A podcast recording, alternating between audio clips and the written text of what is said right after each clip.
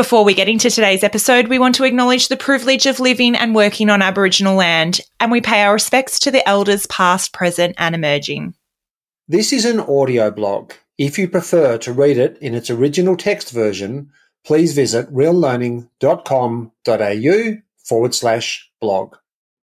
A theme has emerged in several workplaces we're currently working with to help them shape their culture. Each of these workplaces have solid workplace cultures, but they're striving to create excellent ones. In each of them, we've been asked the same pair of questions. The question from the leaders how much impact do the decisions we make really have?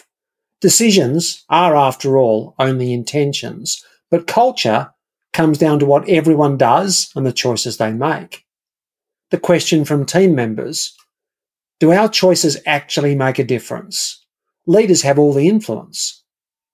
In one workplace, a team member described this with an analogy. What's the point of separating my recycling if the oil companies don't change their practices?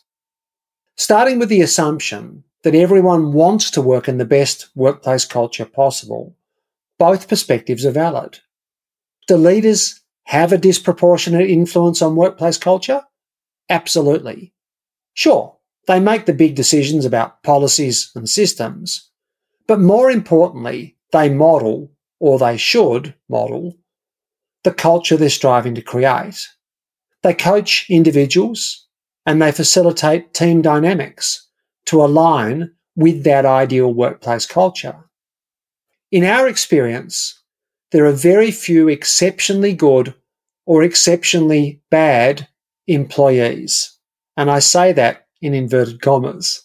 There are just normal people responding to the workplace culture and leadership they're exposed to.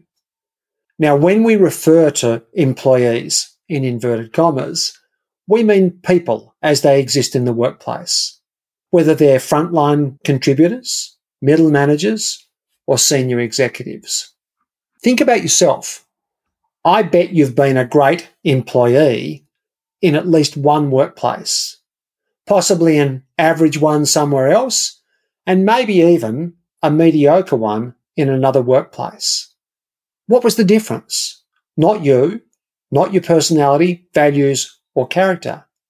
I bet it was a lot to do with what it was like to work in that workplace and what your manager was like. Whatever level the culture was at, most people reading this article tended to reinforce the culture rather than alter it. So yes, leaders have a disproportionate influence and they need to lead the way in culture change. But it's not that simple.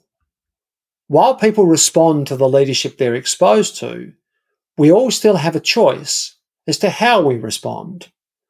Even if the oil companies aren't changing their practice, how does it help if we don't separate our recycling, reduce our waste, etc.? Wouldn't we be better off even marginally if we did what we could do? And that's where the analogy stops being useful. While the oil companies are probably doing very little to reduce their impact on the environment, leadership teams almost always are doing things, even if those things are not having immediate impacts and are not as visible as they could be. Even when some people believe they should be doing different things, more things, quicker things. Leaders are actually doing things, which should be obvious when they've contracted us to work on the culture. The reality is that while a leader has a disproportionate influence compared to other team members, there are disproportionately more team members than leaders. One current client has a CEO, eight executive members, 25 managers and team leaders, and around 300 other team members. That makes 34 people in management roles compared to around 300 non-management team members.